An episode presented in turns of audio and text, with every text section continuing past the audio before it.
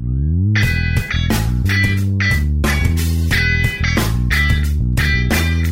Re, apa kabar?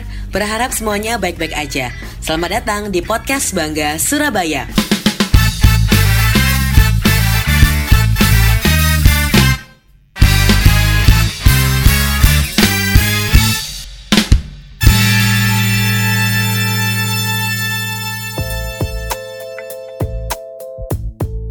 Nggak berasa ya, sebentar lagi bulan puasanya sudah mau selesai. Itu artinya kita akan menyambut hari kemenangan, yaitu hari raya lebaran. Nah ngomongin soal lebaran, memang lebaran di tahun 2020 ini cukup spesial karena berbeda dari kebiasaan biasanya. Tahun ini pasti banyak banget dari kalian yang harus menunda perjalanan mudik.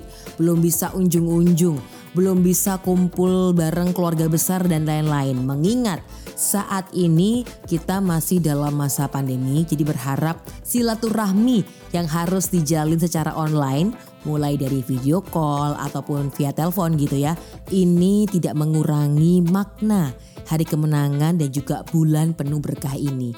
Ditunda dulu mudiknya, jadi nanti setelah situasi dan juga kondisi sudah kondusif, baru deh kita sambung mudiknya. Anyway ya, nggak cuman kamu loh yang pengen mudik, Mimin di sini juga pengen mudik. Tapi ya udah, tetap harus sama-sama kita bersabar. Anyway, berbagai upaya juga sudah dilakukan pemerintah Kota Surabaya untuk memutus rantai persebaran COVID-19. Anyway, berbagai upaya dilakukan pemerintah kota Surabaya untuk memutus rantai penyebaran COVID-19. Baru-baru ini, pemerintah kota Surabaya sedang gencar-gencarnya melaksanakan rapid test massal di sejumlah lokasi di Surabaya. Hingga hari ini, sudah lebih dari 12.000 rapid test dilakukan. Jadi selain gencar di beberapa wilayah, Pemkot juga gencar melakukan rapid test massal di pasar di Surabaya. Salah satunya ini yang sudah dilakukan rapid test massal ada di Pasar Genteng, Pasar Simo, Pasar Simo Gunung dan juga Pasar Keputran. Bahkan rapid test ini pun juga dilakukan kepada seluruh tenaga kesehatan. Nah Min, untuk menentukan suatu daerah dilaksanakan rapid test massal gimana nih?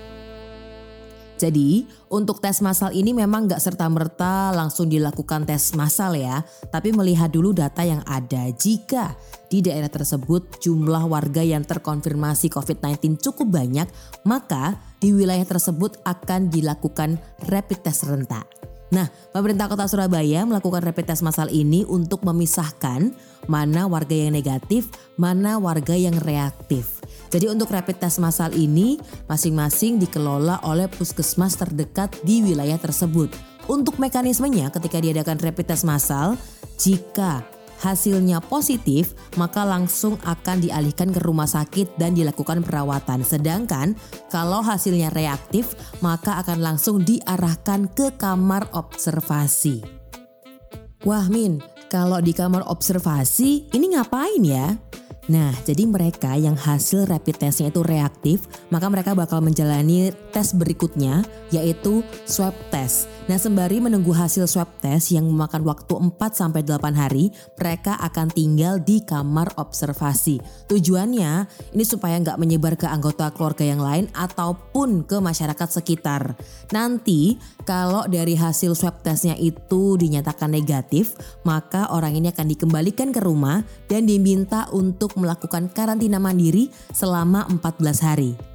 Nah, pemerintah kota Surabaya ini gencar banget melakukan rapid test massal karena beberapa waktu yang lalu telah menerima banyak sekali bantuan, salah satunya bantuan dari Kemenko Kemaritiman dan Investasi atau Kemenko Marves Republik Indonesia untuk penanganan COVID-19 di Surabaya, yaitu ribuan alat kesehatan ada sarung tangan, disposable protective masker, disposable masker, infrared temperature dan juga 10.200 alat rapid test. Nah jadi saat ini rapid test massal itu difokuskan ke daerah yang rawan COVID-19. Pemerintah kota Surabaya itu punya data mulai dari nama, kemudian alamat daerah mana yang dinilai rawan sehingga di sanalah bisa langsung diadakan rapid test massal. Sedangkan untuk ribuan alat kesehatan lainnya itu langsung didistribusikan dengan merata ke 20 rumah sakit rujukan dan puluhan puskesmas yang ada di Surabaya. Mengingat tenaga medis ini kan sebagai salah satu garda terdepan di tengah pandemi COVID-19, maka Pemkot Surabaya itu rutin banget mengirim alat kesehatan ke rumah sakit dan juga puskesmas. For your information nih, pengiriman ini tuh sudah rutin dilakukan semenjak wabah COVID-19 itu masuk ke Surabaya. Yang pasti dikirim itu adalah APD atau alat pelindung diri. Ini kan penting banget mengingat salah satu alat yang digunakan lah untuk berperang melawan pandemi COVID-19. Bahkan beberapa waktu yang lalu juga sempat ada pembuatan baju APD yang melibatkan UMKM yang ada di kota Surabaya. Nah, berikutnya ini update untuk mengatasi pandemi COVID-19 adalah penambahan ruang isolasi dan juga kamar observasi yang ada di Asrama Haji Sukolilo. Jadi kalau tadi kan Mimin sempat ngomong tuh soal kamar observasi. Nah, kamar observasi ini itu berada di asrama Haji Sukolilo. Nah, bedanya apa sih Min? Ruang isolasi dengan ruang observasi. Kalau ruang isolasi ini digunakan untuk pasien yang dinyatakan positif COVID-19. Sedangkan untuk ruang observasi itu digunakan untuk ODP atau orang dalam pantauan dan juga PDP, pasien dalam pantauan. Jadi ketika mereka tuh menunggu hasil swab test, ini ODP dan juga PDP akan menunggu di ruang observasi. Dan beberapa waktu yang lalu sebelum digunakan sebagai ruang observasi pun juga sudah dilakukan simulasi para petugas yang akan bertugas di sana.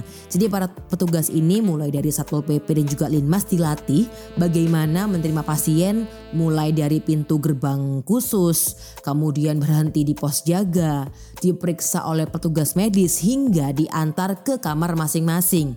Oh iya, Ruang observasi yang ada di asrama haji ini menampung 375 orang. Selain simulasi, pastinya juga dilakukan giat bersih-bersih di sana sehingga kamar yang dijadikan kamar observasi ini sudah siap digunakan oleh ODP maupun PDP.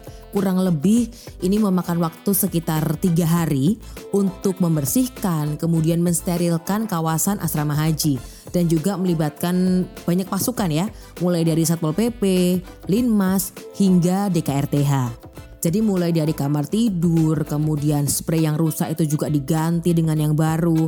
Terus fasilitas juga dilengkapin seperti sabun mandi, sabun cuci, shampoo, sisir, masker, hand sanitizer, bak, ember, cuci, semuanya pokoknya barang-barang kebutuhan dipenuhi di sana.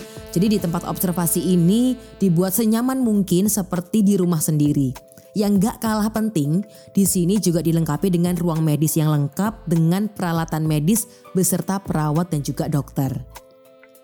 Nah kalau tadi kita udah bahas ruang observasi yang ada di Asrama Haji Sukolilo, kali ini kita bakal bahas ruang isolasi yang merupakan kerjasama pemerintah kota Surabaya dengan Rumah Sakit Husada Utama, di mana ini unik banget, ruang pertemuan yang ada di rumah sakit ini dirombak menjadi tempat untuk merawat pasien.